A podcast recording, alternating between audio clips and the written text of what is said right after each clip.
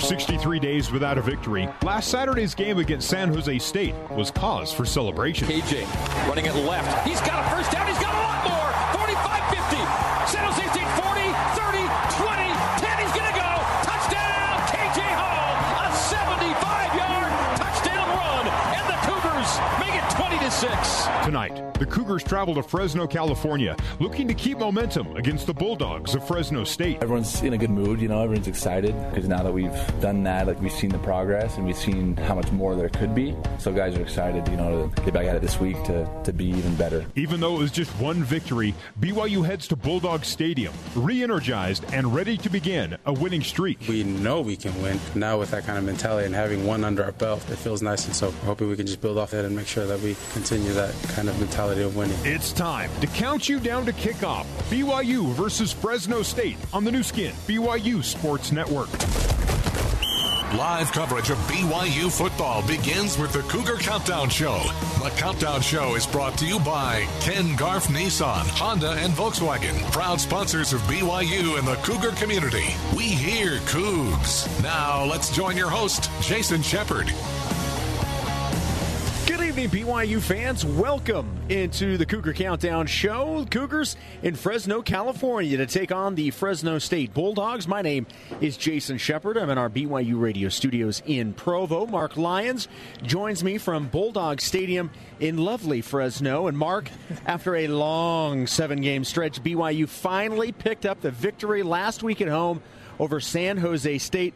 Cougars now two and seven. It's definitely not the record anyone expected, but man, getting that second win sure felt nice. Isn't that the truth? You know, it was awesome. People that I know, they're all happy now, and they're, you know, they ask me a lot of time, "What about this? What about this?" And they were all smiles. And uh, we always say you're never as good as uh, you're always as good as your last game, and so everybody thinks, "Wow, that burden is gone. That was awesome." So uh, I think that everybody just got a little bit of a hop in their step, and everything was happy. But then, then you have to recognize, you know, as Tanner just said, then you got to show more prog- progress today. I think my son was in the second grade somewhere down there, second, third grade, and they had this math sheet that you had to get them all right before you could go on. And he had tried and he had tried, and then he finally got all of them right, and he was so excited and so happy. And the teacher says, Now do it in less than two minutes. And so, you know, he was going, oh, man, I just got it done right. And, and uh, that's the same thing. You show the improvement, then you got to do it again, and you got to come out and make some progress. So uh, it's never over until that uh, last hurrah, until the fat lady sings. When we look back on the game last Saturday against San Jose State, certainly the execution was significantly better on in really in all three phases. Beyond just the execution of plays, what did you notice, if anything, that BYU switched up? Well, my thought was is that there was no fear in their play. I just thought they were playing scared, you know, particularly at East Carolina. Don't make a mistake. Don't goof it up. Don't give them a chance. But uh, when you play with fear, you're always set up for failure. You have to play with more of an attack. You have to have a lot of fun while you're out there, and you can't worry about making a mistake. You just have to go out and play the game. And so uh, I thought the defense was a lot more active this last week, and uh, they were big part of the holding everything together in the offense certainly came to play. There were lots of big plays, exciting performances. Now, again, we, we know that San Jose isn't the best team in the world, but the execution was good, as you said. The play was good. They performed well, and so in doing so, uh, I just think that uh, that was the idea as they played with a little more freedom. Well, an aggressive play was the topic all last week, and we certainly saw that. We saw that on the offensive side. Tanner played well. The receivers made plays. KJ Hall was an absolute monster on the ground. Uh, still not sure his status for tonight. Hoping to, to get some information on that by the time uh, maybe we talk with uh, with Greg Wrubell a little bit later on. Mm-hmm. we'll Yeah, see that's- on that. Uh, but when you look at all the things that worked well, can BYU duplicate that formula this week? Well, they, they have to. You know, uh, it's a much tougher opponent today, uh, particularly on the defense, and uh, they need to have that similar execution. They've got to get the ball out there where the guy can catch it, and the, the defender doesn't have a chance. And I don't know. I so I'm here in Fresno, and I watched. Uh, Oh, 17 or 18 hours of football today. And Time holy well cow. spent, Mark. Yeah, absolutely. It was the best day of my life. and they, these guys are covered, and the ball gets out there where his guy can reach up and catch it, and he does. I mean, it, the, some of those things are just uh, the execution is just beyond belief because the quarterback gets it out where the defense can't get to it, but he's right on top of the play. How many times did that happen today? Guys were covered like crazy and they still make great catches. So that's the one thing you've got to put it out there where your guy can catch it. Uh, you've got to. The line has to work really hard today. They have to protect uh, Tanner and uh, give him time to find people when. Uh, Fresno State plays man to man. They're pretty good. When they play zone, they leave a lot of room. So the offensive line has to protect and uh, be able to allow Tanner time to throw the football. And then also, boy, it's going to be hard to run. I was so impressed with Fresno State against Washington. Now, it was their third game of the year. But man, they just attacked the line of scrimmage, and Washington couldn't run. But they threw the ball really well. In the end, Washington was able to run the football more in the second half. But uh, uh, when when you start this game today, boy, you better have it strapped on, be ready to go, because uh, that front is going to be getting after it. Fresno State coming off a loss to UNLV. Certainly a head scratcher when you were watching that game and that score from last week. Ironically enough, after tonight, BYU's yep. next opponent is UNLV. We knew this game was probably going to be BYU's toughest remaining game on the schedule. You've mentioned the defense a couple of times and just how stout they are. What else stands out to you about the Bulldogs? Well, uh, I just think that they're really active. They get after it, and uh, I think it would have been better if Fresno State would have beaten UNLV last week because I feel that they, man, they did a terrific job against San Diego State. Only gave up three points. They held that great running back to less than 70 yards or something like that. So they were terrific against San Diego State, and they were ready to play. And I think they just decided to show up against UNLV, and that was here at home. The game was tied in the fourth quarter, and uh, uh, you, uh, Fresno State fumbled the football late in the fourth quarter, and UNLV uh, got a touchdown. And then Fresno State was punting, and they snapped the ball over the punter's head gave uh, UNLV another chance to score, and they got the field goal, and that made that 10 point difference. So they uh, were tied in the fourth quarter with UNLV, and UNLV got the breaks in the fourth quarter to win it. I think that uh, they were not ready. When I watched video of uh, that game, man, they were not as active. They just didn't have the same enthusiasm. They just kind of mailed it in, and in doing so, they ended up losing. He's Mark Lyons. He is at Bulldog Stadium in Fresno, California. Tonight, the Cougars and Bulldogs battling. BYU looking for two wins in a row. Will they get it? Well, we'll have to wait and see. It's a late kickoff. I believe the kickoff is expected to be at 851 uh, Mountain Time. We will see if that gets pushed at all, uh, but it's definitely going to be a late night. So we'll see what happens with BYU and the Bulldogs. Speaking of the Bulldogs, coming up next, we will talk with Paul Loeffler. He calls the action on Radio for the Fresno State Bulldog football team. We'll listen to him coming up next. The Cougar Countdown Show continues in just a moment on the Nu Skin BYU Sports Network.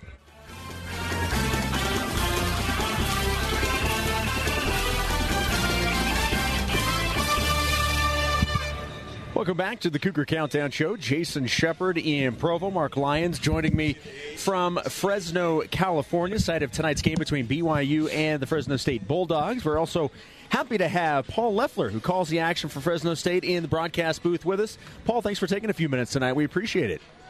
Hey, my pleasure. Excited about this matchup tonight, and, and who knows what's going to happen with what happened last week for both of these clubs, which was a little different from uh, the weeks before. I'm well, excited to see how this one goes down. That's what I was going to ask you about. After such a nice stretch for the Bulldogs, what happened against the Rebels? You know, that's a good question. I, I, think part of it was just that inevitable letdown that you're going to have with uh, young men of this age. They had such a resounding victory the week before at San Diego State, the two time defending conference champion, where they just absolutely dominated the line of scrimmage and dominated the game. And I think, you know, it, maybe subconsciously they just expected to take care of business against the Rebels. And UNLV came in with a great game plan, played keep away, dominated time of possession, and the Bulldogs in the fourth quarter made some critical mistakes on special teams that ended up swinging the balance to the Rebels. Now, as I watch Fresno State, they're very active up front. Their defensive front is solid, and their linebackers, they ta- all the tackles are up the middle with the linebackers and safeties. Have people been successful in running against them? Well, it's interesting you ask that. A lot of teams have tried to run on the perimeter, and that hasn't worked because Fresno State has great team speed, and that secondary has played really well in addition to the linebacking core. The middle linebacker, Jeff Allison's had a tremendous season. But what Pat Hill, who does the games uh, with us, has said so many times, he said if a team is ru- patient running the football, and running straight at them, they might have success. That's exactly what UNLV did last week, and the Rebels combined that with great third down efficiency. Mm-hmm. You know, they've got some big physical receivers who got right to the sticks, and the quarterback who hadn't played that position in a year put the ball on the money every time. So it was kind of a perfect storm in that situation. But to answer your question, uh, yes, teams have had success running between the tackles, and maybe some have abandoned it too early. Yeah. I asked this question to Coach Jeff Tedford, and by the way, listeners will hear that interview in its entirety in about an hour from now. But Fresno State's been called one of the surprise teams in college football this season. Are were you surprised, or are you surprised by the team's quick turnaround and, su- and success this year? Uh, yes and no. I'd say yes because it was so bad the last couple years. I mean, just getting ready for this game, we were reminded of that 52 to 10 thumping in Provo, where the highlight of the day for us was having uh, the great LaVell Edwards come to our booth and hang out because what was happening on the field was not fun for anyone from Fresno. Uh, it was really bad the last two years. So to expect it to get this good this soon, I, I think did catch some people off guard. But when you see how Jeff Tedford operates, uh, you see his drive to be successful, his attention to detail, and the standard that he demands from his assistants and his players that he adheres to himself.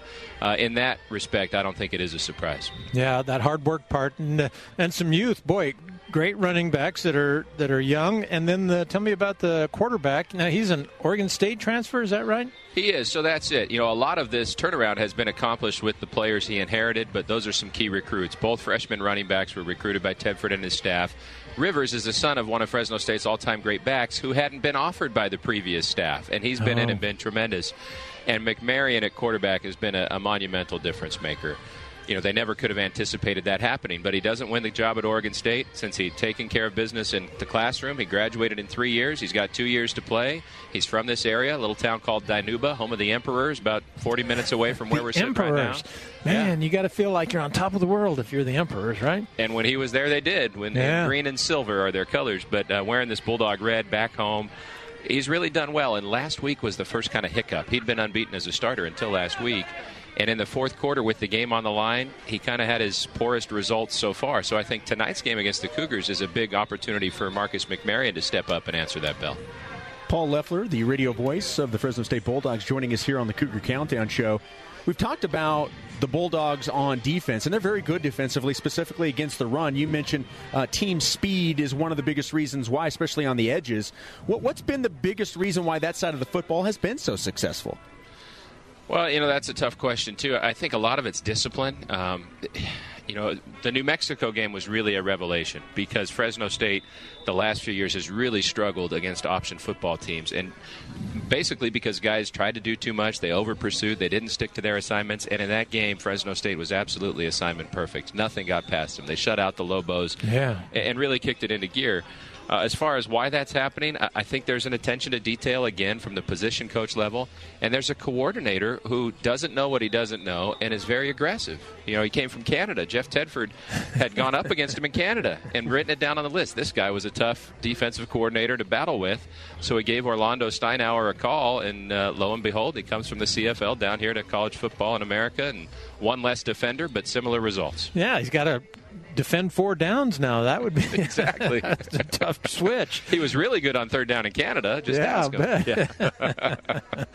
now Jimmy Camacho, man, he's got some range. Uh, he's accurate. He's kicked a ton of field goals so far this year. He has, and he's a tremendous story. A, a great young man. He's actually someone who was headed for a professional soccer career, believe wow. it or not. I know you guys uh, know soccer well up in uh, Utah with the Real Salt Lake and all that. Mm-hmm. Uh, this is a guy who had a developmental contract for Chivas USA, uh, an MLS team. And what happened was his father uh, was stricken with cancer. And so Jimmy, in order to go home and help the family make it, gave up that professional soccer opportunity at that point. So he was a late bloomer as far as football and he did it kind of as a last resort in the junior college ranks. That's how he ended up here. But he'll tell you he, he takes every kick for his father, who's still living, who's in remission and doing well. Oh, good. And uh, and I don't know if soccer's in his future, but the NFL could be because he does have a strong enough leg. We've seen it from 50 and in practice close to 60. So, uh, but he's another guy who had a slip up last week. That was Oh. the first kind of moment where Fresno Yeah. State went awry. Was he missed the first extra point of the game? Paul, we've gone over all the things that we like about Fresno State and that they do well. What are the concerns that this coaching staff still has about this team? Well, I think there are a lot of concerns that were raised by last week's performance, and, and maybe that's the top one tonight. How resilient is this team, and are there leaders that are ready to step up and lead them to victory tonight and make them bowl eligible, which a lot of people didn't expect going into the year? I think it's a concern with how UNLV dominated the clock, and the defense couldn't get off the field last week. For a defense that had dominated in previous weeks, that was uh, a big gut punch and a huge concern going into this game. And I think there's concern around the quarterback position with McMaryion because of the way the last game finished. What's the tone that he's going to set tonight? Will he be in control? Will they take those deep shots that have helped them be an explosive offense this year? And will they start clicking again? Because uh, the worst offense, really, of the season was in the fourth quarter last week. Yeah.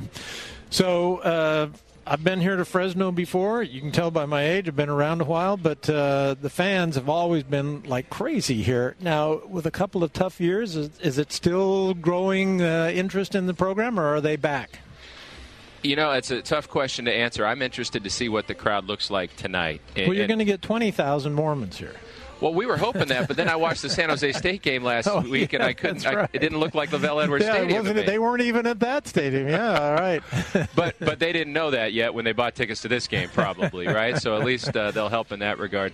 I think they're starting to come back, but I think it's a slow process, you know. And in some ways, this fan base was spoiled by Pat Hill's perennial success. You Mhm. know, you're winning eight or nine games a year and going to a bowl game. But you weren't winning conference championships, and that team from up in Boise was and was playing in bigger bowl games. So there was some of that envy and probably discontent. Uh, Tim DeRuyter comes in, wins a couple championships. Derek Carr had a big hand in that. And then since then, there hasn't been a lot to cheer about. So people have, I think, left. But they're starting to come back. There's a huge crowd for the opener when Derek's number four was retired here. Right. And, you know, if the Bulldogs win tonight, they've got one more home game against Boise State, which I think would be well attended. But I'm guessing we might have our second best crowd of the year here tonight against the Cougs. Yeah, good. Paul, great stuff. Thank you so much for your time. We'll let you get back and get ready for your broadcast and have a good call tonight. All right, gentlemen. Thanks so much. You too. That's Paul Loeffler. He's the radio voice for the Fresno State Bulldogs. Coming up next, we're going to let you hear from Kalani Sitake, Ed Lamb, and Tanner Mangum in Cougar Cuts. This is the Cougar Countdown Show on the Nu Skin, BYU Sports Network.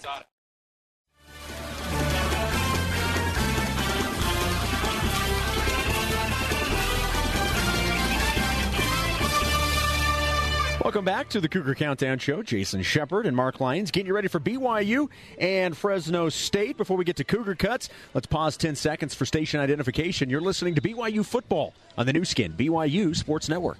KBYU FM, HD2, Provo. You're listening to Cougar Sports on BYU Radio.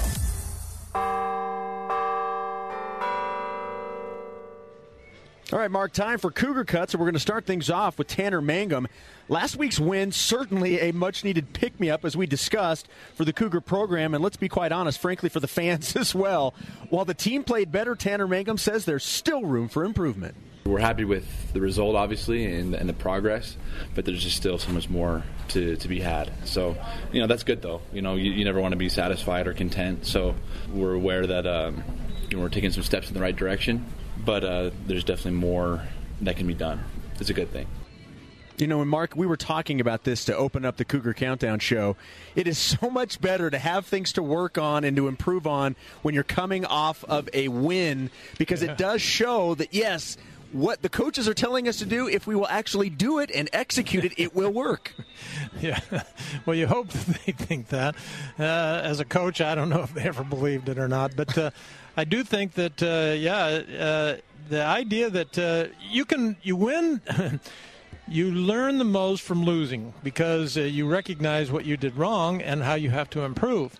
But you can learn from winning. That's the important thing that teams have to know. Players have to understand you can learn from winning. And uh, if you win the football game, that's good. If you still think, oh man, I have to get better, not that, hey, we had success, we won a football game, everything's cool now, we're all set. You've got to go out and continue to improve. And when you're behind at the start, where BYU has been at the beginning of this season, they were not at the level they needed to play that they uh, thought that they were coming out of uh, fall ball. Uh, you've got a lot to make up, and so it has to happen after that victory. Each year has its own set of circumstances, and because of that, teams can rebound from a tough year very quickly. BYU's Yeah. opponent tonight, Fresno State, is certainly a team that is proving that. Before we went on the air, Mark, you and I were talking about some other college football teams. We mentioned Michigan State last year, a surprise down year. This year, you know, they're right back at it. They just Yeah. upset number seven Penn State just a couple of hours ago. So Coach Sitake was asked if he takes solace in seeing other teams in college football turn things around in a short period of time. Things can turn around real quickly. You, you, you said, I mean, look at Michigan State last year to this year, and even the year before that. You know, you look at all, a lot of different programs that have kind of gone through it, and, and um, um, as a coach, I, I'm the guy that's going to say, just be be consistent and, and uh, give the coaches some time. You know, give the head coach some time to, to make it work and establish their culture. But um, you know, it's an impatient world, and we get it sometimes. That's a profession, so just got to live with it and keep working as hard as you can. It certainly is an impatient world. Everybody wants results right now, and this is definitely an, an unexpected season for BYU, but it does not have to be something that continues moving on, and that's what Coach Sitake was discussing was the fact that, that, that we can turn this thing around quickly, and that's obviously what he's looking to do. Yeah, and it has to happen again tonight. I think you know we are talking about the future, and we're starting people are starting to pencil in who's going to be back next year, who's going to be good next season. Well, this season is still current. This is still the learning period. This is still the time to show that you are a winner, and you have that opportunity to finish pretty close to 500. So you don't have to talk about uh, Michigan State's woes or you know SMU two years ago was 0 and 11 or 1 and 11, something like that, and this year they're they have one loss. And uh, same thing with Central Florida. They were 1 and 11 last year, and now they're 7 and 0. Those two guys are playing each other today.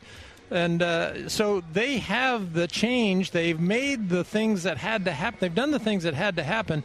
And uh, BYU does have a tall hill to climb, I think. But you've got athletes that now, if they win and produce and have the satisfaction of finishing the season strong, that's going to be much easier to line them up and say you can beat somebody next year. We've discussed the fact that Fresno State is coming off a loss to UNLV. Ed Lamb said that even though the Bulldogs are coming off a disappointing loss to the Rebels, he still has very high praise for this Yeah. Bulldog football team. From an offense, defense, special teams standpoint, they are um, the most sound football team that we've faced. The head coach is a, a t- over 20 year head football coaching veteran, professional ranks, college ranks, and you can see that throughout their team. They don't give the game away. They don't take undue risks on defense. They're, they're pretty basic on defense, very sound. Uh, they, they play aggressively up front, but their back end is keeps the ball in front of them. Does a really good job of that. Um, on the special teams, they're kind of the same. They made two huge mistakes last week on special teams, but it, they weren't schematic. They weren't risk taking um, mistakes. It was just a, a poor snap on a punt over the punter's head. The punt returner dropped one, but it wasn't a poor decision that he made to, to go and try to catch it. They're a team that really you have to go in planning to beat in all phases. They're not going to just hand the game away by being overly aggressive or taking uh, improper risk reward type challenges. That's pretty high praise, Mark. The most sound team that BYU will face this year. Yeah, he knows more than I do right now about that, but I do think that uh, they do a terrific job. Uh, you know, their defensive front uh, was as active as anybody I've seen.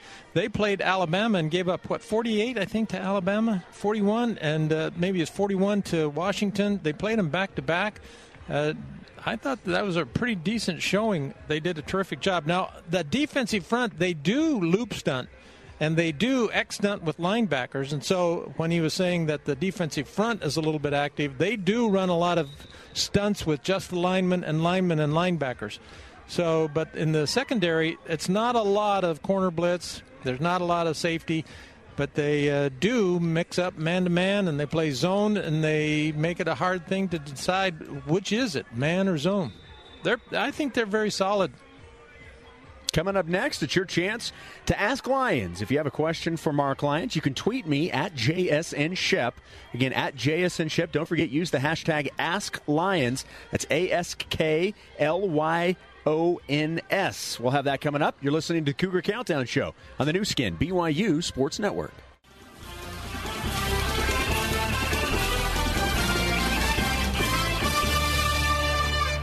Welcome back into the Cougar Countdown Show. My name is Jason Shepard. I'm in our BYU radio studios in Provo, Utah. I'm joined by Mark Lyons, who joins me from Bulldog Stadium, the site of tonight's BYU Fresno State football game. And Mark, it's time to ask Lyons. I've got three questions Already? from Cougar fans. Yeah, have, it's it's that time. Everybody loves this segment. this is an opportunity for you to ask Mark Lyons a question about tonight's football game. And the first one comes in from Jessica in Little Rock, Arkansas. Never been to Little Rock, but I have been to Arkansas. It's a beautiful state.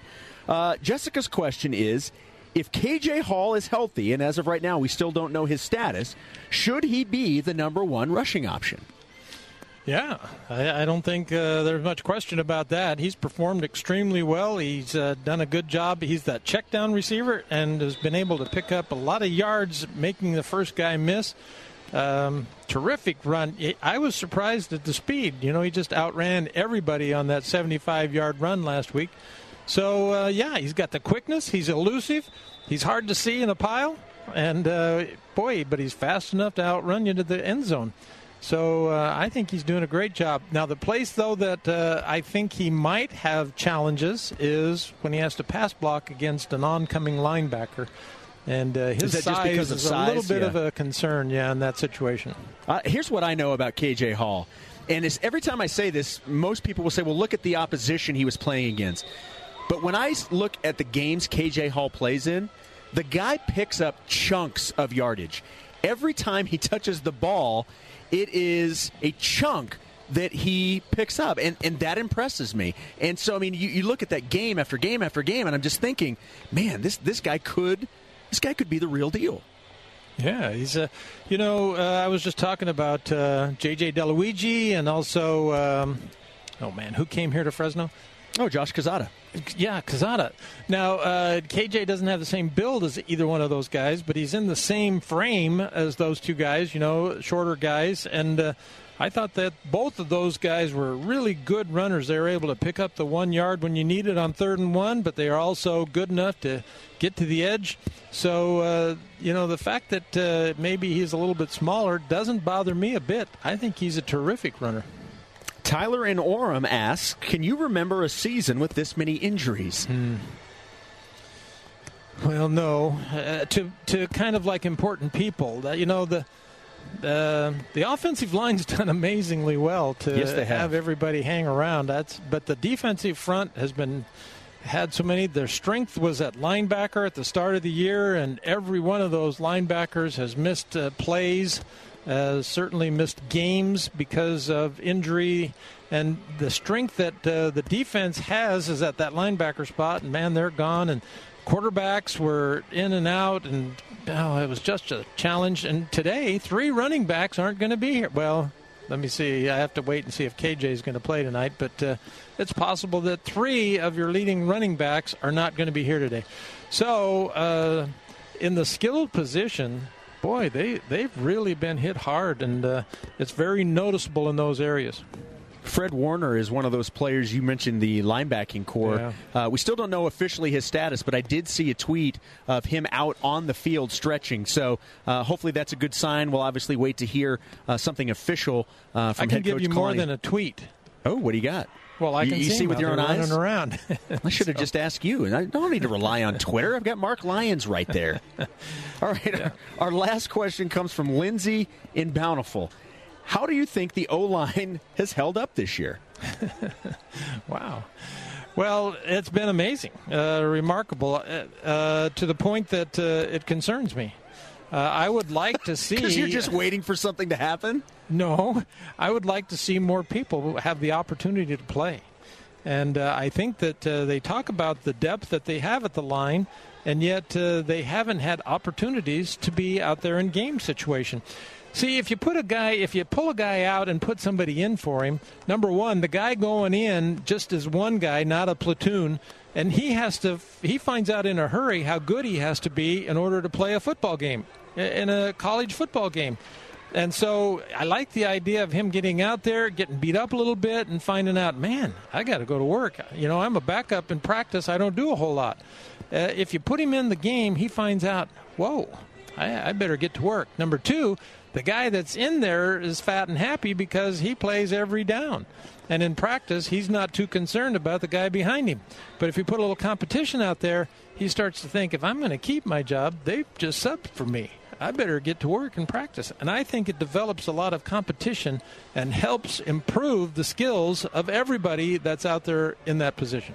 And that's interesting because uh, yeah, I, I would think that that you would, I, and I totally understand what you're saying. That you know, and it goes back to depth and this coaching staff and every coaching staff. They want depth on their team, uh, but I, I would think that that it would be you would look at it as a positive that this offensive line has held up as much as they as they possibly could. That, that if you're going to have stability, that's certainly one area you would that's want. That's a good it. spot, yeah.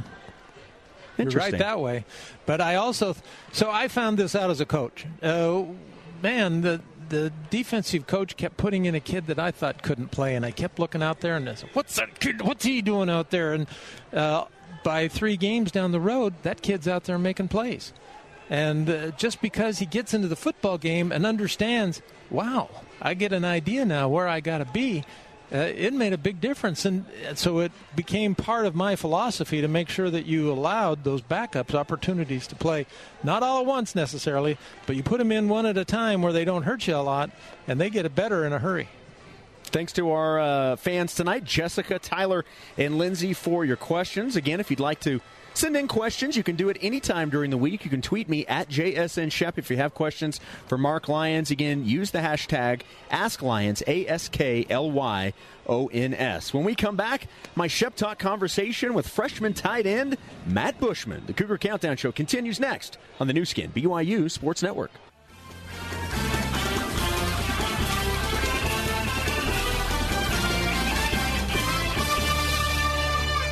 Welcome back to the Cougar Countdown Show. Jason Shepard and Mark Lyons with you tonight. The Cougars taking on Fresno State at Bulldog Stadium. This week's Shep Talk conversation is with BYU tight end Matt Bushman. Now, Matt has two touchdown catches on the season. He leads the team in receptions with 31 and second in receiving yards at 304. He's a pretty quiet guy. I appreciated him taking a few minutes this week. Here's Shep Talk with Matt Bushman. But let's get to the important stuff. By the time this interview airs, Halloween will have been over. So, what did you go for Halloween? I dressed up as kind of like a lucha libre wrestler, almost like Nacho Libre. Um, so yeah, that'll be. I hope everyone liked the liked the costume. So, what is the inspiration for that? Why that? Honestly, I had no ideas. I was planning on possibly a couple's costume, but my girlfriend's team is doing something, so it was just a last minute decision. I realized I had a Mexican wrestler's mask in my in my baggage in my luggage, so that's what I had to pull out. Now, are we uh, are we allowed to mention who your girlfriend is? is we, can we talk about that? I mean, it's we've been dating for six months, so yeah, I think it's fine. So you're dating Emily Lewis right. on the women's volleyball team. That's that is quite the power couple, by the way. Yeah, I guess you could say that. Pretty. Uh, we're pretty tall, also pretty a pretty tall couple. So let's focus on the football. First of all, I, I'm super excited to be able to talk to you about a win. I can't imagine how great it is for you as one of the players to be able to be coming off a win after that stretch.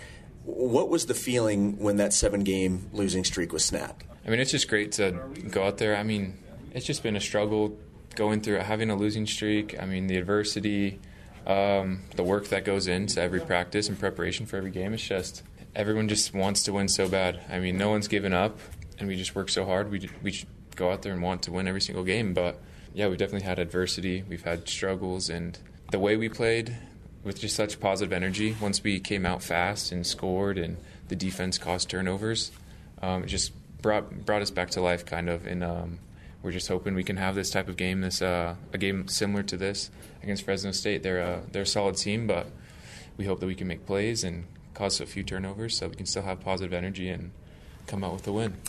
The word last week heading into that game, everyone was talking about being more aggressive. And I mean, clearly, as you mentioned, I mean, first offensive play went for 40 plus yards. How exciting was that? Not just to be playing aggressively, but like you said, executing the plays that are being called.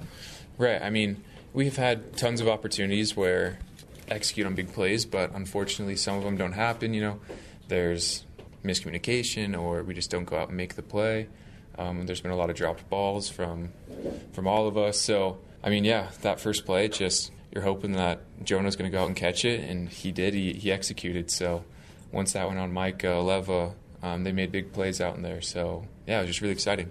It's now back to back games for you getting a, a, touchdown catch. How has this season gone for you on a personal level? It's definitely been positive. I think my plan was just to go out and be a reliable receiver for for our quarterbacks. And if the touchdowns come, the touchdowns come. I mean, that's a that's a bonus. That's an added bonus. And it's been awesome being able to score a touchdown in front of our in front of our fans this past week. But yeah, as long as I'm doing my job, I'm happy. I'm just going to keep going out and try to try to execute the plays and catch the ball. How much can one win help a team? I mean, how much of an impact?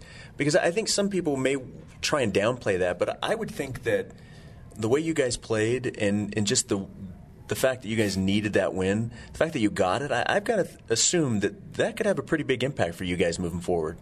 Yeah, it's definitely a confidence booster, showing that we can go out and beat a team pretty pretty handily. That we can show that we're that we have we can make dominant plays. We can I don't think the offensive line let up a sack this game. So it's just definitely a confidence booster. So yeah, it has a huge effect on us. I think our team wasn't crazy. Like we weren't super negative. We'd still work hard, but it's definitely hurts losing. no one likes to lose. So it's uh, it's a much better feeling this this past week. So I've gotten to know you quite a bit, and a lot of it is through baseball, actually. And, and one of the things, obviously, that stands you're you're you're pretty calm, even keeled guy. So I'm curious being a focal point and everybody knowing who you are this year. How have you handled that? I feel like I've tried to just stay the same, be the same person that I am, but I've tried to be a little bit more of a leader during practice and uh, during the games. Just when something negative happens, just try to be a positive source so that we keep we can go out and just try to make plays out there. I mean, sometimes when things aren't going our way, it's easy to drop our heads and kind of pout a little bit, but nothing's going to change if we just keep pouting. So I just try to be a positive, positive influence. I'm not much of like a vocal leader, but just by I don't know being composed or just trying to do my job, just try to be a leader in that way. Matter of fact, I think the first time you and I met, it, first of all, I was in the BYU baseball dugout. I think you had just had an issue with your car. Your car had died, mm-hmm. and you you had you didn't know what was wrong with you. You were like trying to figure out exactly what was. Do you remember that? Yeah, yeah, that was. Did you ever get your car fixed? By the way, I did. It was the water pump. But I love that you remember. It was the water pump. no, I was just confused. I mean, just hanging out one night and kind of exploded, so I didn't know. I had no idea what to do. Um, Your car's, I, it's not good when the car parts explode. Right. I had to ask coaches for suggestions, where to go. my parents aren't here. It was one of my first weeks here, so luckily we figured that out, and the car's still rolling, still running. It was so same car and everything. You still got it. Nice yep. trucking along. Yep, still going along. The 4Runner. Speaking of baseball, what do you still have plans once football is completely done this season? Are you going to go back and do baseball, or have you made that decision yet? I haven't made the decision yet. I've kind of told a lot of people have asked that it's still a 50 50 decision. I mean, I've talked with Coach Littlewood. I'm probably going to meet with him pretty soon in the next couple of weeks, but he told me the final decision doesn't have to be until February. It just depends. I mean, football's a tough sport where there's wear and tear, there's shoulder injuries, there's I got hit in the ribs, so I mean, it's just it's hard to know if my body will even be at 100% or 95% or 85 whenever um, when the baseball season comes around. So I'm hoping that I can. But it's definitely last year was definitely uh, it was tough coming up here and just playing two sports and trying to get good grades. It was pretty stressful. So I'm still um, weighing my options and just trying to figure everything out. All right, Matt, let's wrap it up with the uh, final four questions. These are the personality questions. So, the first one I'm going to ask you if you could only eat one cereal for the rest of your life, what would it be? I really like cinnamon toast. What is that? Cinnamon, cinnamon toast, toast crunch? crunch? I really like those. But if I could eat only one, I think it'd be Honey Bunches of Oats. It's a pretty good really? option. Yeah. Okay. Nothing, nothing crazy, but kind of healthy. Keeps me going for the rest of my life. So when you started with the cinnamon toast crunch, that's where a lot of guys go. A lot so. of guys go, but that's a pretty sugary. Yeah. I mean, that can hurt you in the in the long run. So you got to take you got to think of the health. That is a smart guy. All right, who is your favorite Disney character? This is a tough one. I can only think of Disney princesses right now, but Tanner Mangum said Belle. I'm just going to say that. Yeah. So I mean, no, it, it's been said. I've been a fan of Belle. I mean, Jasmine, pretty. That's a pretty cool character. Aladdin, I like Aladdin. Okay. Both Aladdin and Jasmine, so I'll have to go with that. Okay. Nothing wrong with that. When they make your life story into a movie, which actor do you want to play you? Um, I'm trying to think of someone tall. Let's go with. I mean, Brad Pitt. He's a pretty good-looking guy. He's a great actor, so hopefully he'd like to take up my role. You know who just said that also Brad Pitt would play him is Kesni Tausinga. He said that last week, by the way. That might work better for him. I don't know. Maybe it's maybe I'm just wrong. I need to think of a different actor. Brad Pitt, by the way, has been mentioned more than anybody else on this. So high praise for Brad Pitt. All right, last thing. What is the best part about playing football for BYU? I think the one of the best feelings was scoring a touchdown in front of our fans. But I just love the atmosphere. I love having the opportunity to play for a great team, represent the church, and represent the Lord in this way. So I think that's the best the best thing about this. Thanks for the time. I appreciate it. Good luck this week. Thank you. All right, BYU tight end Matt Bushman. I'm a big fan of him. It's not just the game. Like I said, like you heard in the interview, I had an opportunity to to actually get to know him quite well through baseball and just kind of sitting in the dugout and, and just chatting. He's a really quiet guy, Yeah. but, but Mark, boy, does he have some skills. You know, that's interesting that he he was so soft spoken and easygoing because, uh, man, he is he's good. He he's got great hands. He's probably going to put on a little weight, but uh, he runs well, catches well. He's a team player. Yeah, all good stuff. Coming up next, we're going to look ahead to Cougar pregame live. We'll also visit with the voice, Greg Wrubell, who has had quite the afternoon. That's all coming up next. You're listening to the Cougar Countdown Show on the Nu Skin BYU Sports Network.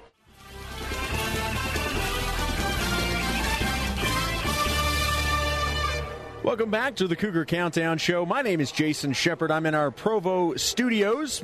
Mark Lyons joining me from Bulldog Stadium. Coming up on Cougar Pregame Live, Nate Mickle will join me for Nate's Notes. And you'll also hear from Fresno State head coach Jeff Tedford. That's all coming up on Cougar Pregame Live. It's now time to visit with The Voice. It's brought to you each and every week by Harper's Homemade Bread, all natural, homemade fresh, homemade good. Joining us now, the voice of the Cougars, Greg Wrubell. And for those that do not know, Greg just called a soccer match a couple of hours ago, hopped in the car, followed every speed limit possible. He did not want to get a ticket from Jon and Ponch from the California Highway Patrol, but he is in the building ready to go. Congratulations, Greg.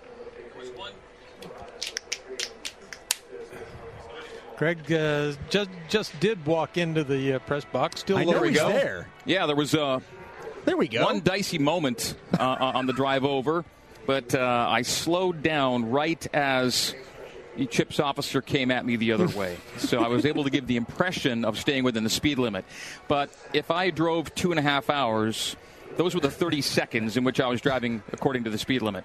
I hate to put that out there, but uh, deadlines are deadlines, and I had to be in the booth for this moment, and so I got here. Well, and, and here's the other thing. I mean, you not only got here, but you got here in not just for this interview.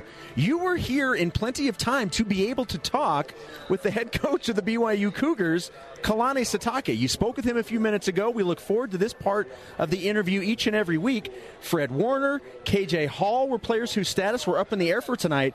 Did Coach Sitake address either of those situations? Yes, he did. And one of the highlights of this day was uh, asking multiple people to direct me to the BYU locker room and getting multiple blank stares. That was a lot of fun as well. So when you're in a hurry and uh, it's it's raining a little bit and you're sweating a little bit and you've got to get to the BYU locker room to get the man on tape, and I'm getting a lot of um. Yeah, yeah. Yeah, that was that was awesome. I know But what you're yeah. talking about. but I found my way. Yeah, this place looks a lot different in the dark. Uh, we've done enough games here. I know where I'm going more or less, but uh, it was an adventure getting to the locker room. That said, yes, I did talk to Kalani. Ula Tolutau will miss another game. Uh, KJ Hall is not expected to play tonight. Uh, Grant Jones, as we know, is done for the year. Fred Warner is going to give it a go. That is the plan as of right now. So the healthy backs BYU has at its disposal uh, tonight uh, would be Braden L. And Squally Canada and Riley Burt and Austin Kafentzis. And you might even see Braden before you see uh, the, the, the quicker tailbacks tonight. We'll see, uh, you know, depending on the play call and the formation. But uh, Brayden El-Bakri will be will be as much in the mix, I'm told by Kalani, as either Riley or Squally. So we'll see who's got a hot hand if that develops, and that's the group. So no Ula tonight, uh, no KJ Hall. Uh, KJ, the hope was he'd give it, be able to give it a go, but uh, it didn't develop that way. And so don't count on KJ tonight, but count on those others. And and the good news is, looks like Fred Warner is going to go, going to give it a go. by midweek, he was still not full go but I think they measured him, uh, paced him to get to this point in the week with a chance to give BYU a more or less a full complement of plays. Now, you were with the coach during the week and uh, also in this interview today. Did you feel uh, that he was a little more at ease having had a victory last week? You know, hard to read, huh? Yeah, I mean because he, he's really so so constant in, in his approach and generally fairly optimistic, even in, in, in the face of hardship. But he's excited that, uh, in his words, you know, people get to watch us play tonight. Even on he said, even on the, on, on the East Coast, he thinks people will stay up late to see what BYU has in store tonight with Fresno State, and it'll be a late kick.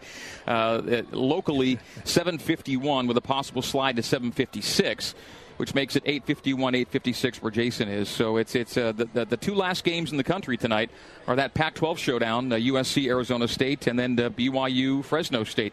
And Fresno State uh, had a, was on a four-game win streak until last week. Uh, you know, they, they follow up the San Diego State win with that loss to UNLV. And so, if you can lose at home to UNLV, why can't you lose at home to BYU? Uh, I, I, think it's it's a fairly comparable challenge, and we'll find out how BYU and UNLV match up in six days, of course, Jason. But uh, yeah, Fresno State's coming off uh, uh, off a mystifying home loss, and I heard Mark on the drive-in, and I was listening to you guys on the drive-in via the the BYU Cougars app. That was pretty awesome. So I heard Mark say he almost wishes that UNLV would have not gotten the win last right. week. Fresno State's attention may be a little sharper now after what happened last Saturday. And of course, the Bulldogs are one win away from bowl eligibility, and BYU's not yet in that neighborhood. So uh, Fresno State uh, highly motivated, and BYU should be too, but in a different way at this point. Uh, Fresno is just uh, 60 minutes away and a positive result away from getting back to the postseason for the first time since the 2014 Hawaii Bowl.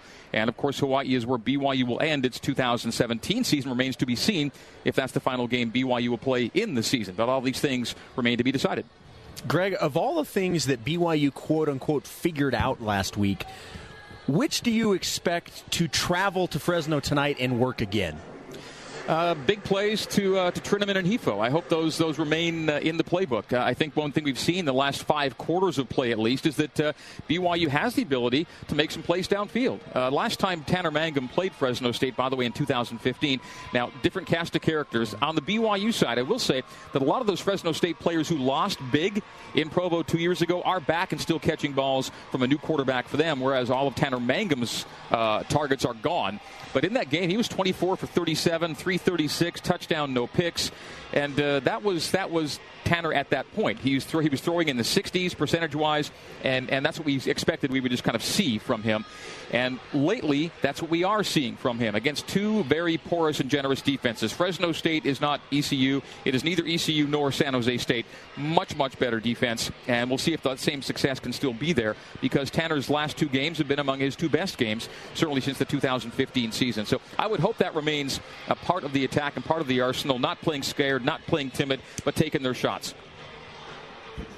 Greg, great stuff. We appreciate it. Now that you're here, you can kind of relax a little bit uh, and catch your breath. We appreciate you uh, jumping on. As always, we'll hear from you. Mark, great stuff as always. We'll hear from both of you coming up in you, just Shep. a little bit. Thanks. Sounds good, Chip. Thanks. You bet. That's Greg Wrubell, the voice of the Cougars. Mark Lyons. That's going to do it for the Cougar Countdown Show.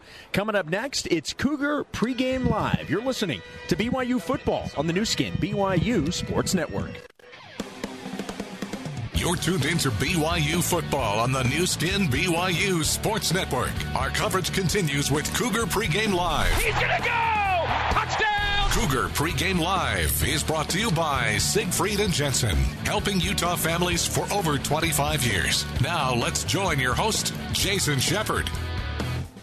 Welcome into Cougar Pregame Live. The BYU Cougars getting ready to face the Fresno State Bulldogs. Coming up in just a few minutes, you'll hear from Jeff Tedford, the head coach of Fresno State. But we always start things off with Nate's Notes, brought to you by Nissan, proud supporter of college athletics. Learn more at choosenissan.com. Former Cougar, current sideline reporter Nate Mickle joins me from Bulldog Stadium Nate, how much of what we saw last week against San Jose State, when BYU snapped the seven game losing streak, was one game, and how much do you think BYU figured some things out? Well, first of all, I'll just tell you, we're all hoping they figured it out, right? I mean, Tanner was slinging it. They got a bunch of yards, put up some points. And Kalani said last week, all going into the game, aggressive, aggressive, aggressive. That's the mindset. And so the hope is that that change in mindset, that change in scheme, is what led to the, the win and, and can lead to more wins in the future. Now, of course, it was a bad San Jose State team. But just because you play a bad team doesn't guarantee you're going to win. Uh, you played a bad ECU team and, and made them yeah, look as pretty the season good. has so. shown us. Yeah, exactly. Uh, so they did figure out how to beat a bad team, and, and that's why I'm excited tonight. I'm going to see, we're going to see if they're going to be able to beat a, a, pretty good team, a team that you know is five and three, not great, has a bad loss to UNLV, but has a good win over a San Diego State team, and that's what I'm excited for tonight. See if they can get it done here. Depth is always a goal for coaches, and with so many injuries this season, the Cougars have had to rely on a lot of that depth. How do you think the guys who've stepped in this year have done as a, as a whole? Yeah, so I think of uh, you know the first guy I think of is KJ Hall. Now KJ, he was a guy that was probably going to be getting reps anyway, but as more and more backs went down, KJ uh, well KJ went down early, but then came back, and man, he was a he just had a nice game last week, and especially good first half. You need you need a, a running back that can. Uh, be quick and get through the holes. And, and Ula's a good, strong back, and he's good in short yardage. But uh, Ula's yet to show that he can carry it 20 to 25 times a game. And KJ uh, was really able to add that little burst, and as, as he was able to show last week on that long touchdown run. So I think KJ stepped up nicely. Unfortunately, not going to have him uh, tonight. Uh, I think of Michael Shelton. Uh, Michael Shelton's a guy that I've always been high on. He's, he's, he reminds me a little bit of uh, kind of in the same mold as Dayan Lake, a little bit smaller, uh, but just a playmaker, knows for the ball. Uh, kind of like a Brian Logan, Scott Johnson type guy. I like him a lot. He had the nice INT last week. And then the other guy I think of is uh, Morgan Unga. He's a guy that uh, Vic Soto was telling me about a couple years ago. Keep your eye on Morgan.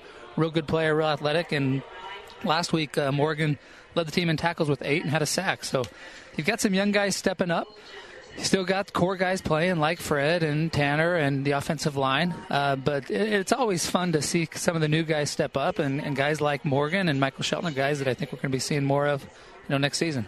Did the Mormon Tabernacle Choir uh, fly in for this game? I was hearing uh, something that sounded like a, uh, a choir a few minutes or a few seconds there, ago. There was some there was some beautiful music there on the It was uh, beautiful. see, on the scoreboard down there. Oh, here we there go. they are Yeah, again. Look go. at that, right Wonderful. on cue. Okay, so we, we as as we just talked about it, and Greg had, had let us know a few minutes ago. KJ Hall's not going to play. Ula Tolutau not going to play tonight. So Austin Kafentzis, uh, Squally Canada, Riley Burt, those are the guys who will be relied upon for the ground game. What do you think that means for the Cougar rushing attack? Yeah, I think uh, uh, I think the rushing attack is especially important tonight. BYU last week figured out or realized they really got to let Tanner throw it to get some wins. You got to let Tanner throw it, but this is a better team tonight, and so I'm I'm really curious to see what the BYU scheme is. If it's okay, we know we got to be aggressive, but we can't be too aggressive because it's a better team. So we still got to play a little more ball control, and we need to get some yards on the ground. And uh, I'm I'm really going to be paying close attention to the first quarter. What the scheme is. Last week it was throw deep right away, first play of the game, and uh, they kept throwing it all during the first quarter. So I'm watching closely to see if, if they're trying to establish the run with a guy like Squally. Squally had a nice game last week. Squally Squally's shown that he's a good, solid Division One back, and that's where. Uh, that's where my eyes are early. Last week uh, in the pregame, I said, you know, I think BYU is really going to air it out, and Mark said, I think they're going to run it, and they aired it out. And I don't know what they're going to do this week. They got to air it out to some degree, but I just don't know how much they're going to air it out and how much they're going to try to establish the run with Squally. Well, from what you've seen of Fresno State, what kind of opportunities do you think will be there for the offense? Uh, yeah, um, this you know the Fresno D they give up uh, 19 a game. They give up 122 on the ground. They give up 185 through the air. So they don't give up a lot through the air. Uh, but it seems like uh, I think you still need to attack with Tanner. Um, the the other thing that this Fresno D has done a really good job at is uh, in the first quarter here at home they've only given up a total of three points. So even if BYU gets off to a slow start, maybe not be too surprised. Just hoping they can pick it up later in the game. How do you think the BYU defense um, matches up against a pretty good Bulldog offense with a, with an impressive quarterback? Yeah, quarterback's playing really well. The offense scores about 30 a game, and the offensive line is, is a really strong point for this team. Number two in the country in terms of giving up tackles for loss. Last week, they didn't give up a tackle for loss at all. It's the first time that's happened in Fresno in several years, five or six years. Uh, only one game this year has Fresno given up two sacks or more, and that was against Alabama. So uh, really strong up front. Uh, I think the BYU D line has has been stout this season, and I expect to be I expect that to be a good matchup up front, and that's another matchup that I'll be watching closely: the Fresno O line versus the BYU D line. Boy, and it's certainly a, a good thing. You know, not sure. Well, obviously, only time will tell on how effective he can be. But man, the fact that Fred Warner's going to give it a go tonight, that that's got to give you a, a boost defensively. And you think about the linebacking core coming into the season. You know, Francis Bernard, all his playmaking ability, and, and Butch was coming back for his full year, and, and Butch has been injured and kind of been in and out, and you don't have Francis, and, and Fred has been the mainstay. Uh, so really hoping Fred can have a nice game for BYU. They're going to need him. Uh, Fred is is easily. I mean, at this point, I think pretty much everybody would agree. Fred's the best player on the team, has the most NFL potential. So really hoping he can be effective tonight. I'm not sure if you can answer this question, but uh, what do you think it will take for BYU to make it two dubs in a row tonight? Uh, yeah, I'm thinking a couple things. Uh, Fresno quarterback McMaryion has 98 straight attempts without throwing an interception. If BYU can get a pick, if Shelton or uh, Dayan Ghanwoloku, who's shown a, some ball hawking abilities, those guys could get a a pick, that would be huge. And I just I think at the end of the day, you, you, Tanner's going to need to throw uh, like he did a couple years ago. I think he needs to throw for 250, 300. He's averaged 300 the last two games, and if he can hit that number tonight, I think they can come away with another W. Based off of tweets I've been seeing over the last little while, it sounds like there is uh, some rain, at least some mist. Uh, in the uh, the greater Fresno area, did you bring your uh, your rain gear for tonight? No, I did not. Um, that's okay. We're in California. It's you know it's going to be 65 degrees. I got a jacket. It'll be all right. Uh, Look but, at this trooper you know, right here. We're in California. It's it's a great night for a football game. Uh, just you know, couldn't be happier than be here watching this game tonight. Hey, uh, real fast. I, I know that uh, this is the last thing, and I'll let you go. I mean, I know it's still a little early, but uh, what's what does the crowd look like? How many BYU fans have you seen um, uh, so far? Are, you, are we expecting? Uh, my understanding was uh, probably five to six thousand BYU fans are expected to be there at least. Yeah. So right now, let's see. If I had to estimate how many fans are in the stands, maybe a thousand, and oh, wow. probably half, maybe sixty percent right now are BYU. Um, I see a lot more pockets of blue than red. Of course, that number is going to change, but yeah, I mean, this area. My cousin's coming. I haven't seen my cousin in you know a couple years. She'll be here tonight. They live here in Fresno. A lot of BYU fans from the Central Valley are going to be here tonight, and look forward to seeing the crowd. Look at that! You get to you get to be part of a football broadcast and have a family reunion a family, all wrapped just in like one. Mark Lyons did. Mark Lyons met up with his brother-in-law yesterday. Yep. There we go. We're bringing families together. Nate, great stuff as always. We'll hear you with Greg and Mark coming up in just a little bit. All right, thanks, Shep. You bet. On the other side, my conversation with Fresno State head coach Jeff Tedford. That's next on Cougar Pregame Live on the Nu Skin BYU Sports Network.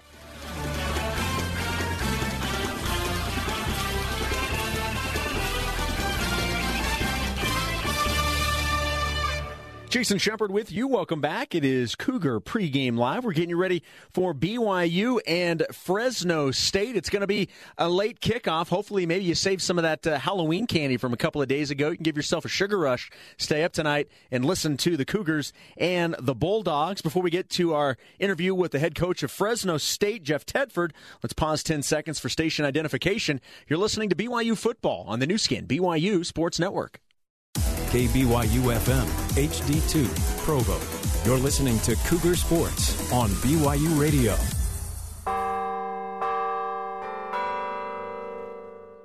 Welcome back into Cougar Pregame Live. As I mentioned earlier this week, I talked with the head coach of the Bulldogs, Jeff Tedford. Here's our conversation.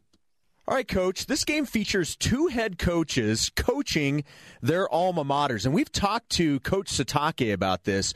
What does it mean to you to be back at Fresno State? Well, it means a great deal. You know, when you've when it's your alma mater, you played here, you coached here before. Um, you know, there's a lot of pride and tradition that goes along with it. Um, a lot of former players and coaches that um, that really take pride in in the university and the football program. And I think if you've been through it before, you kind of understand that. And uh, it's just great to be here. Um, like I said, there's a great sense of pride that you take in it, and uh, the people here are awesome. And you know, you're, there's familiarity and uh, and what's going on, but I think you know that's really key is having been part of it and understand what the traditions are and and uh, the excitement around it um, is is very exciting. After four wins in a row, you're coming off a loss to UNLV, and you mentioned after that game it was just way too many mistakes. How surprising was that after such a really good stretch for the football team? Well, it was, you know, it was unlike us, but you, you know, sometimes you run into those things. They were, they were kind of critical mistakes at, at bad times, and you know, it. Uh, you have to give UNLV credit; they did a really good job, and and you know really kept us off the field. And you know we only had the ball three times in the first half and scored on two of them, and then in the second half only had it once in the third quarter because of a, a fumble punt return and a snap over our punter's head, which really never happens. You know, so it's just one of those nights where you know when they're tight football games that. Uh, those those mistakes can be critical, and, and they prove to be that night. Your team's been called one of the surprises of the college football season. Not necessarily sure if you're surprised by it, but how would you characterize this season for your team thus far? Well, you know, it's I like our team. You know, they work hard and and you know are are focused on what's going on. So I've been proud of that. You know, we try to take one week at a time and and you know just try to try to work to reach our full potential and so each week's a new challenge, and uh, obviously this week against BYU, which we feel is a, a very good football team, and kind of hitting their stride with what they did last week, and we have a lot of respect for them. So, um, you know, it's it's our opportunity to play this week, and we understand that um, you know who we're playing against is a very quality football team, and so um, going to have to put a great week together and, and be ready to go. Well, BYU was on the other side of snapping a streak. They had the seven game losing streak snapped to San Jose State. What do you see when you look at this Cougar team? Well, it's. I think it's typical of of the Cougar teams from the past. I think they're they're physical. They always play physical. They play very hard. Um, with the quarterback back, he he can spread it around the field. He's a very accurate thrower. Um, but they're very well coached. Uh, they play really, really hard, and you know, I, I think their record is really um, misleading because they played a very difficult schedule, and uh, I think they're a quality football team and play really, really hard and fast, and and can make some big plays. Talking with Fresno State head coach Jeff Tedford here on Cougar Pregame Live. Back to your team. Stopping the run, something that the Bulldog defense has done a great job at this entire year. How pleased are you with the overall play on the defensive side of the football? Well, for the most part, you know, it's been been pretty good. Um, last week we couldn't really get off the field, and that was that was key. They were able to kind of sustain some drives and. uh you know. So, but the guys are playing hard. You know, I, I can't ever, uh, I don't question their their effort, and um, you know, so uh, they practice hard and they play hard, and and uh, going to definitely need to do that against BYU because they're a very physical football team and uh, going to have to tackle well and and try to limit the big play with with the quarterback in their passing game you've mentioned that the team plays hard. You've mentioned that a couple of times, and, and, the reason it stands out to me is because this last, you know, almost two months that BYU's been on this losing streak. Coach Sitake has always said it's not a matter of this team not playing hard and giving it their all. I would imagine as a coach, I mean, at, at the end of the day, that's you, you obviously you're trying to get wins. If the kids are giving you all they can, that's that's about all you can ask for, isn't it? It is, and I would I would totally agree with him. Uh, watching their team on tape is, uh, you know, there's not a lack of effort there. They're very physical. They play hard. They run. Um, you know, they give great effort. And you know, if if your team does that week in and week out, you know, at some point you're you know you're not always going to be on the right end of it as play as especially the the schedule they played you know they played a very difficult schedule and you know like the Utah State game that you know things happen there that don't typically happen with seven turnovers you know so weeks like that happen from time to time but um he's doing a really good job there. Uh, has a team playing hard and and believe in what they're doing, and it's evident on film. Minute or so more with Jeff Tedford, the head coach of the Fresno State Bulldogs. Offensively, um, Marcus McMaryion's played well since taking over as quarterback, and regardless of the running back you use, they're picking up yardage. What do you like about the way your offense has performed this year? Well, it's, we really haven't turned the football over, you know, which is which is key. Uh, our two turnovers came last week on special teams, and but being smart with the football is is a big thing, you know, especially for the quarterback to make good decisions and and try to put our team in a position to to be successful, make uh, make good reads, and and when things aren't there to pull it down, but not force the ball. And but our offensive line, I think, has has played uh, fairly well and have given our backs some creases, and our backs, you know, we've kind of done it by committee, and and you know they've they've worked hard and, and had some success here and there. So. Um, you know, it, it's a it's a total team effort offensively, but I think it really starts with the offensive line that's able to either protect Marcus or create some some space for the running backs. Coach Sitake actually mentioned in his weekly uh, press conference today, because of the connection with with Marcus at Oregon State, he knew him a little bit and talked about how great a young man he is. How impressed have you been with him?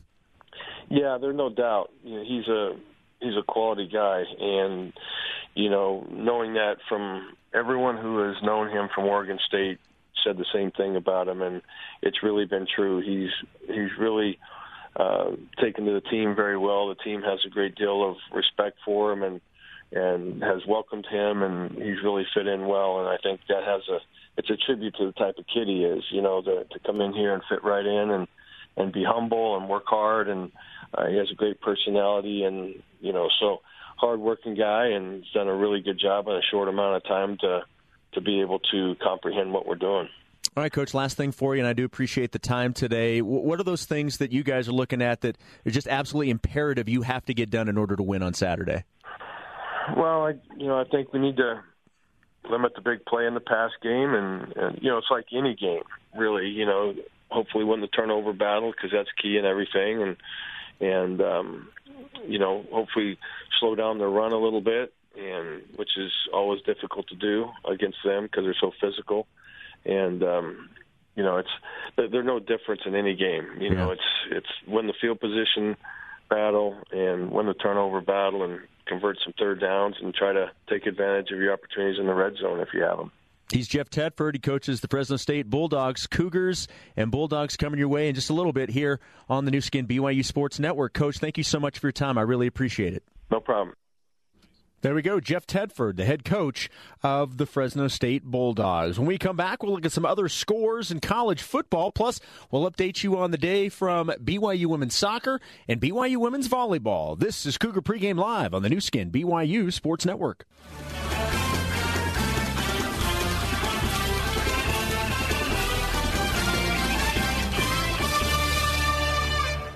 This is the final segment of Cougar Pregame Live. Jason Shepard with you. We're getting you ready for BYU and Fresno State. Let's get you caught up on some other scores going on in college football. We'll start locally. This one is a final from the Mountain West. Utah State on the road at New Mexico, and the Aggies defeating the Lobos 24 to 10. LaJuan Hunt, running back for the Aggies, 14 carries, 117 yards, and two touchdowns. The Aggies now five and five on the season overall, three and three three in the Mountain West, one win away from bowl eligibility. In the Big Sky, game going on right now in the third quarter, nine and a half minutes to go at Southern Utah. Right now, the T Birds leading North Dakota in Cedar City, 27 to 21. And then a final, Weber State winning on the road at Eastern Washington by a final score of 28 to 20. Earlier this afternoon, a game that you saw on BYU TV, number 10 BYU women's volleyball hosting St. Mary's. The Cougars, after having their winning streak snapped last Friday, had a nice win against Pacific on Thursday, hosting the Gaels this afternoon. BYU wins 3 to 1. Cougars won the first set 25-15, 25-18 in set number 2. St. Mary's won set 3 25-23 in the fourth set. BYU took care of business and won 25 to 18. And as we were talking with Greg Wrubell, he obviously had a very busy afternoon. Uh, he was calling some BYU women's soccer on BYU radio a couple of hours ago. It's the final game for the uh, the Cougars this season. They were on the road at Santa Clara. Unfortunately, things did not go the way of the Cougars. Santa Clara wins this one four to three. Michaela Colohan, one of the three goals. Maddie Lyons Matthews in her final game as a Cougar scores two goals. So congratulations to uh, the BYU women's soccer team uh, on uh, on a good season, and uh, obviously looking forward for them coming back next year. That's a wrap for Cougar Pregame Live. Coming up next is the Zions Bank Cougar Pregame Coaches Show with Greg Wrubell and Kalani Sitake. You're listening to BYU Football on the Nu Skin BYU Sports Network.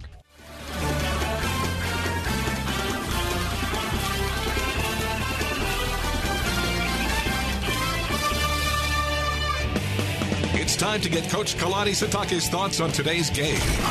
It's the Cougar Pregame Coaches Show, presented by Zions Bank. We haven't forgotten who keeps us in business. I grew up a big BYU fan. I got to play here, and now I'm the coach. I live every day with a lot of gratitude and just happy in the position that I'm in. Now, let's join Marc Lyons and the voice of the Cougars, Greg Wrubell. Good evening, Cougar football fans, and for the first time in almost 20 years, welcome inside Bulldog Stadium in Fresno, California. As tonight, the BYU Cougars look to keep alive their hopes of winning out, while Fresno State looks for that next win to secure bowl eligibility. Both teams with hopes on the line tonight in one of the last two college football games to be played in this country today on this first Saturday in November. I'm Greg Wrubell. I'm your play-by-play commentator, and with me in the broadcast booth, my longtime on-air partner, my good friend, the former Cougar quarterback, the Arvada Flash, Marc Lyons. And uh, Marc, the Cougars uh, may have their September struggles, it's true, but uh, by the time we get to November, BYU has usually figured some things out. Since becoming an FBS independent, BYU is 17 and 4 in the month of November, 16 and 1 versus non P5s. BYU is currently on a six game November win streak, which started with a win over well, Fresno Yeah, State in November 2015. The Cougs are 12 and 1 in their last 13 November games. Of course, this season's been a rough one so far, but to, traditionally, this is when BYU plays some of its better football. We'll see tonight if the Cougs can come up with one of their better games because Fresno State is the best team I think they'll see this month. I agree. You know, um, BYU got such a big confidence boost last week by playing the its best game of the year. I think that uh, that was probably their best game. Played with more spirit and effort, and it led to the win. So, you know, I think that is a big deal to be on top at the end of a football game. And now they've been able to learn how to do that. You know, you go a long time with losses, you forget how to win. So the fact that they got that victory last week is uh, really a key to help them today to be able to be on top at the finish of the game. So I, I do think that uh, the Bulldogs are a tough opponent. They're very good on defense. They become the feather in the cap game for BYU now, as you pointed out. Uh, by the way, Greg, even going back to 2005, BYU is 20 and 3 before they went independent in November. So they've been good November all along, and that's the time that you want to kind of be at your best. So uh, last year, Fresno one and eleven. Man, alive! What a turnaround for them. Uh, they have a, a tough defense. It's uh, made a big turnaround. The Bulldogs showed how good they can be by holding San Diego State to just three points two weeks ago. So BYU had a season high in rushing last week, and they had a season high in passing and points scored. All of those things. The defense held San Jose below the team average in defense and rushing and passing and points scored. So all of those were real positive. So maybe it is getting ready to play for November to remember how the uh, attitude at BYU wants to keep it rolling tonight. You know, against the seventh state team on the schedule this year. Now that ties the record. You know, but in the in 2012, I think it was. That sounds like a me stat. I know, and that's why I'm giving it to you. in 2012, there is a an asterisk by this. BYU had on the schedule seven state teams, but played San Diego State in the bowl game. And so that gave them their eighth state opponent in that year. But here we are, tying a record. Well, I tell you what, Greg, it's a late night. If we could see the moon, we would say that it's pretty close to full tonight. It would, I would not rather be any place on earth right now than to be with you in this booth, Nate down on the field talking about BYU football. Greg, my boy, what a great day for a football game. Coming up next, we'll hear from the head coach of the Cougars, Kalani Sitake, as the Zions Bank Cougar pregame coaches show continues live from Fresno, California on the Nu Skin BYU Sports Network.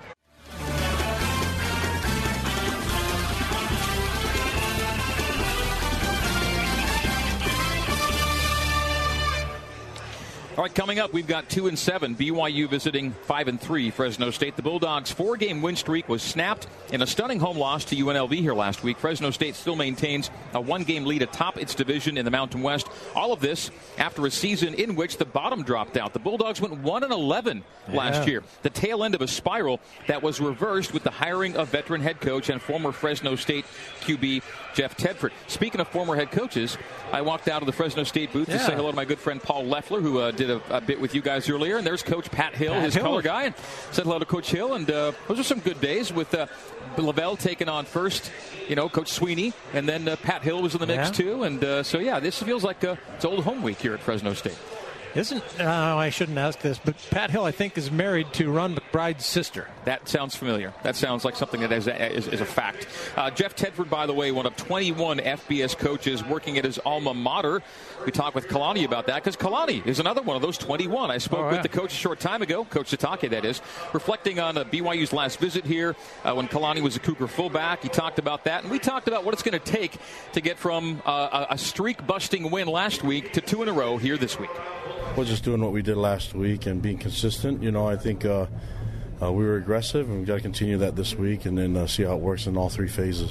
What do you think of Fresno State coming in? Just lost at home to UNLV, but they'd won a bunch in a row before that, including that big win over San Diego State. Yeah, they have a they have a lot more confidence than, than you'd think. I mean, with even though the loss last week, I think they're feeling confident that they that they're close to getting a bowl game bid, you know, and getting that six wins. Um, so I think uh, for us, we have to just focus on what we're trying to do. They're going to come motivated, and uh, especially after what happened last week, losing to UNLV, I think they'll be ready to to, to come back and answer back what they did last week. So. Um, we have to we have to come back with ours, but we, we have some momentum coming on our side. We I think we have a good feel right now with this week and our preparation. So put it all together and see what happens. Their quarterback is an Oregon State transfer, so you have some sense of his abilities. Yeah, I knew Marcus, and he, he did some really good things for us when I was there for that one year. And Coach Tuiaki and I knew him, and, and he's he can run the, he can run really well, and he's protected. he- From what I see with the stats, he's protecting the football pretty good, you know. So uh, he's a he's a good young man, and uh, let's just hope that he has a bad night tonight. A couple of good go-to guys in uh, KeeSean Johnson, number three, and Damari Scott, number eight. He looks mostly to those two guys when he's throwing it downfield. Yeah, and they're dynamic guys, a lot of speed and athleticism. So, uh, you know, our corners are going to have to be really disciplined in their coverage, and our DBs are going to have to find ways to disrupt their timing on their routes, and uh, our D line is going to have to get to the quarterback. And hopefully, we can get there the four man rush. But if we need to do things differently, then we'll, we'll find ways to disrupt the timing and disrupt the throws. All four running backs they go to are all averaging around five to six yards to carry a good group there. Oh yeah, that's that's a, a, a Tedford uh, type of offense where they're going to be really be balanced, have a West Coast style to it, and uh, so I think they're going to try to be balanced and try to establish a run game, and we need to keep them one sided. You coached against Tedford in the Pac-12. Uh, what are some things that kind of characterize his teams? Well, they take care of the football really well. I mean, that's one thing that he's been focused on, and, and uh, they try to establish the line of scrimmage with the run game. So a little bit old school football here, and so we'll have to we'll have to answer back. And uh, I think I think uh, matches up really well with what we're trying to do as, as far as our identity on offense and defense as well. Another one of those games where uh, it's an alma mater guy coaching against an alma mater guy. You're a BYU guy, and he's a Fresno guy. Yeah, so it'd be it's it's nice. I remember playing here when I was a player a long time ago, you know. So the walk is a lot shorter than it used to be, um, and so I, I just remember being hostile. But I, I know they play well at home, and um, you know we're gonna have to try to find a way to, to get this win tonight, and and I have a good feeling about our guys. You played here 19 years ago. It was 1998 that BYU last played here, and you were in that game.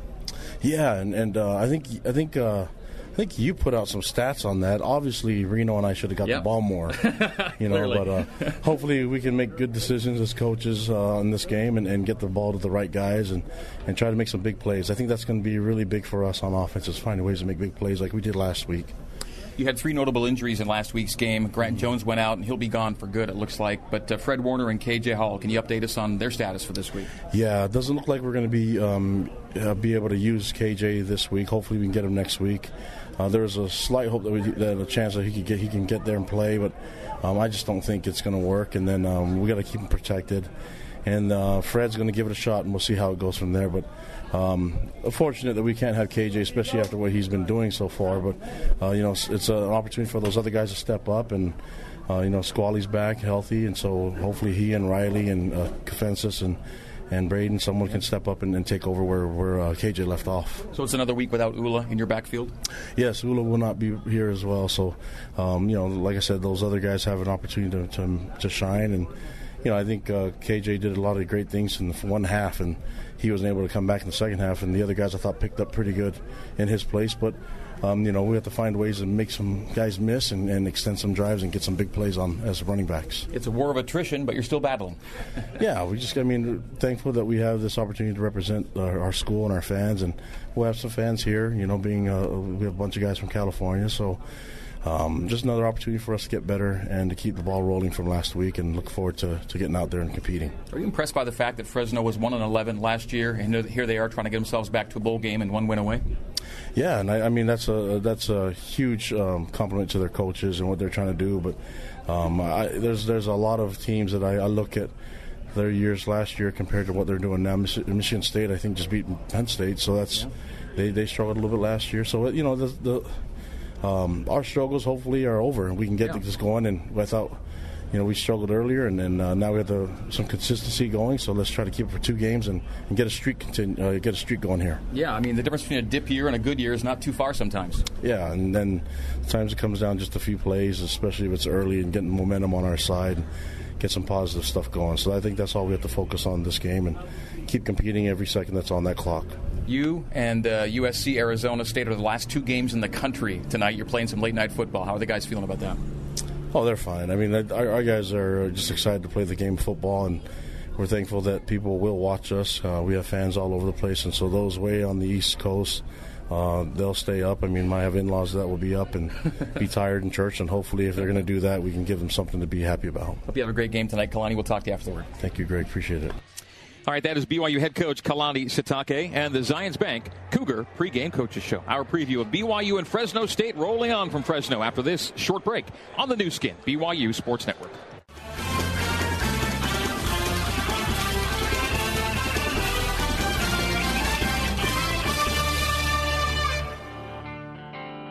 Kickoff. Touchdown! He does it again! is just around the corner. You're tuned to the Republic Wireless Cougar Kickoff Show. Republic Wireless. Life is better when we're connected.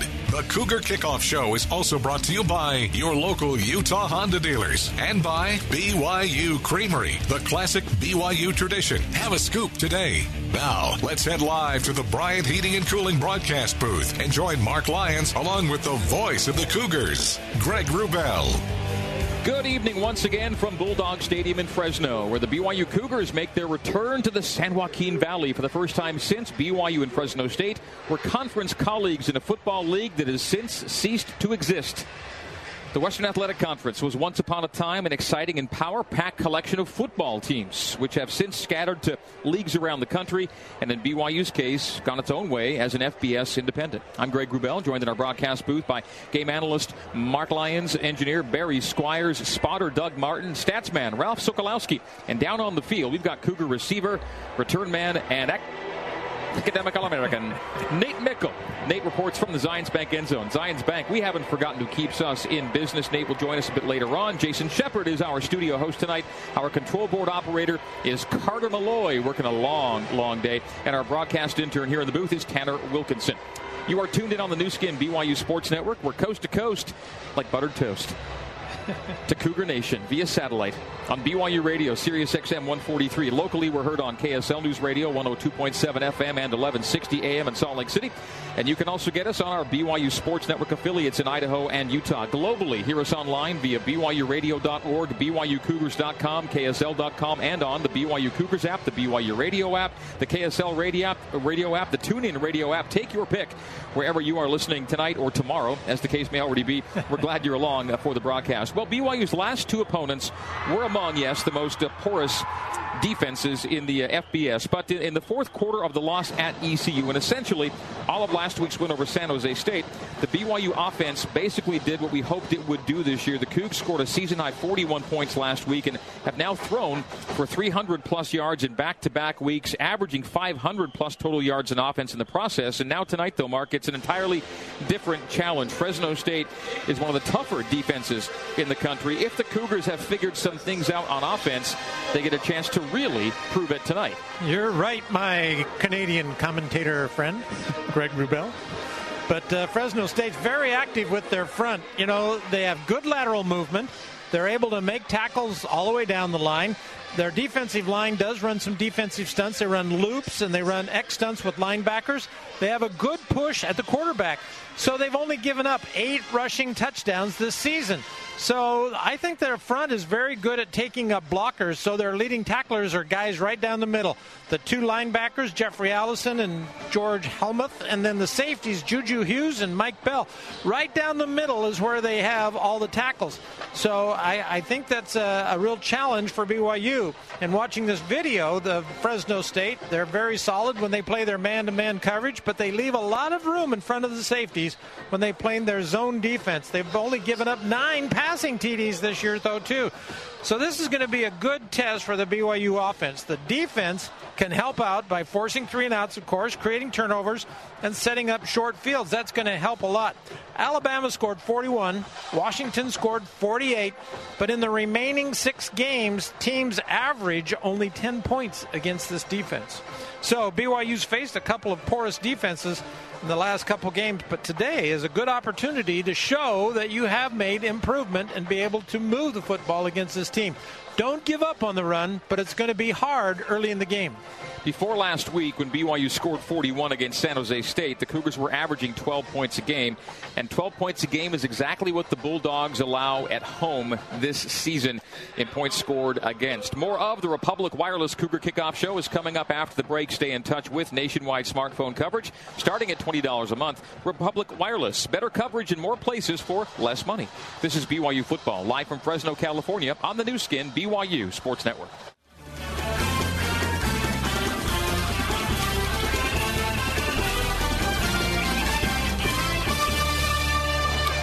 Welcome back inside Bulldog Stadium in Fresno for BYU and Fresno State. 11th all time meeting in a series tied at 5. BYU won the last meeting 52 10 in Provo when the Bulldogs were still on their downhill slide. They're on their way back now and are one win away from bowl eligibility. BYU, meantime, is going week to week, just hoping to not lose another key player to injury. Last week, for all the good feelings generated by that uh, 41 20 home win over San Jose State, BYU lost three more players in that game. Another linebacker for the season in Grant Jones. Linebacker Fred Warner was injured and was limited this week. He'll give it a go tonight. To running back KJ Hall had that breakout first half against the Spartans. Then he was knocked out and will not play tonight. Marc, we've called a lot of seasons together. And never does a year go by without some health hardships of some sort. But I'd be hard pressed to think of a season like this one. Two quarterbacks, six running backs, three tight ends, at least one wide Yeah. receiver. They've all missed games due to injury. On the other side of the ball, multiple D linemen, multiple linebackers, multiple DBs lost for multiple games or the season. The Cougars have been decimated. And with the schedule and the inexperienced challenges BYU was already facing, you could say the medical maladies have added injury to insult. In this case, you can't judge this season's performance without acknowledging the significant depth difficulties that have yet to really let up. You have to. You just have. But you know, injuries are just killers, and you play with who's on your team. You know, you've got these guys that are out there, and you've got to play with those people. But the number of people missing practices—that's the other part of it. You know, you have guys missing games, but when they're injured, they're also missing practices. When they miss practice, they become stale. They get in that stagnant position, and they aren't improving. When they come back to get ready to play, you know, they just aren't as far along as the rest of the team. So it has been more than next man up for BYU. People have had to change positions, in fact, in order to fill the two deep. Uh, the skill people are the most obvious as far as players missing, but uh, this week the running back is mil- missing three people and against one of the toughest run defenses that they're going to face. So BYU does have some real challenges to be able to offset those injuries by getting people. You know, so many times when somebody gets hurt, somebody does step up and play really well. but uh, BYU's facing so many problems, it's hard to deal with. All right, uh, break time, and let's uh, deal with uh, a little time away from us. We'll step away, and as we do, let's get to You Be the Judge, brought to you by Legally Mine. Legally Mine equals asset protection. Go to legallymineusa.com. Learn what you can do to stop lawsuits dead in their tracks. Here's today's football rules scenario. A defensive back defending against a legal forward pass beyond the neutral zone has his back to the ball and is waving his arms in the face of an eligible receiver from the opposing team but does not make contact. Is this pass interference? The answer coming up next as the Republic Wireless Cougar Kickoff Show continues live from Fresno, California on the Nu Skin, BYU Sports Network.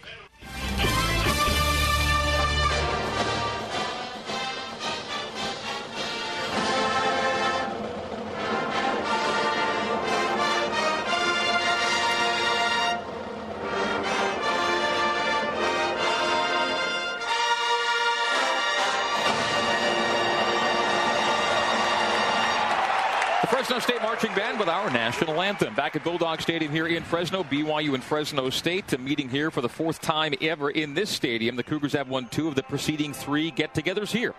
Time to get the answer in tonight's NCAA football rules question in You Be the Judge, brought to you by Legally Mine. Here's tonight's rules scenario.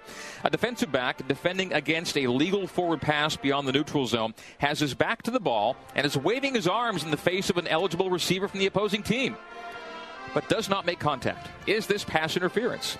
And the ruling is, well, no, it's no foul. There is no foul for defensive pass interference if there is no contact. Rule 7 3 9 letter F. Physical contact is required to establish interference. So take that face guarding myth Yeah. and toss it out the window. Yeah, it's you be, gone. You be the judge, presented by Legally Mine. The BYU offense was among the least productive in the FBS through seven weeks, but the last two weeks have seen a, a relative renaissance, in part because BYU's taking a few more shots.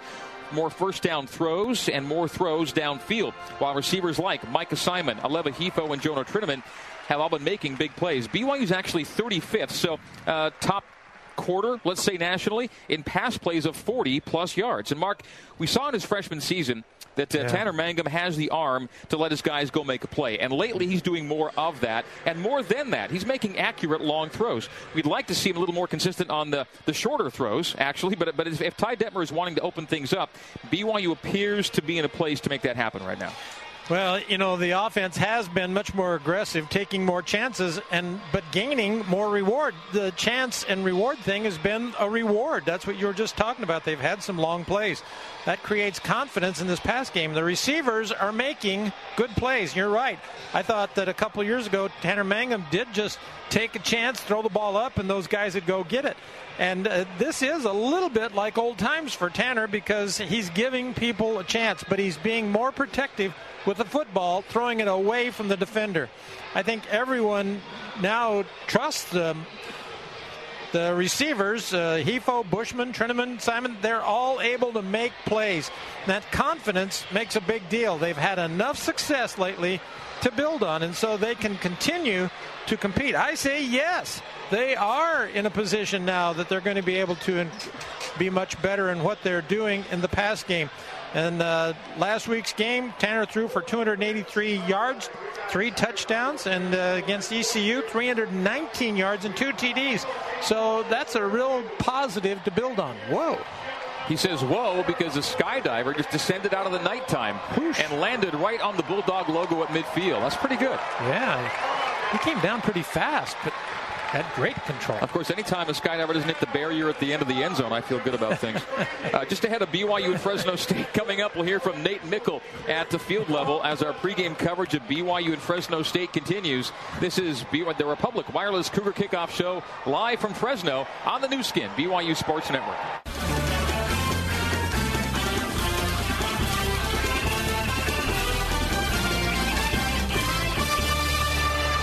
All right, BYU Fresno State coming up. A 1 and 11 program last year, now on the verge of postseason eligibility under new head coach Jeff Tedford, the Bulldogs. Clear illustration of how a new voice, a new scheme, a new mindset can affect significant change in just one year. The Bulldogs pacing for a Mountain West Division championship, and they are heavy favorites tonight here at home.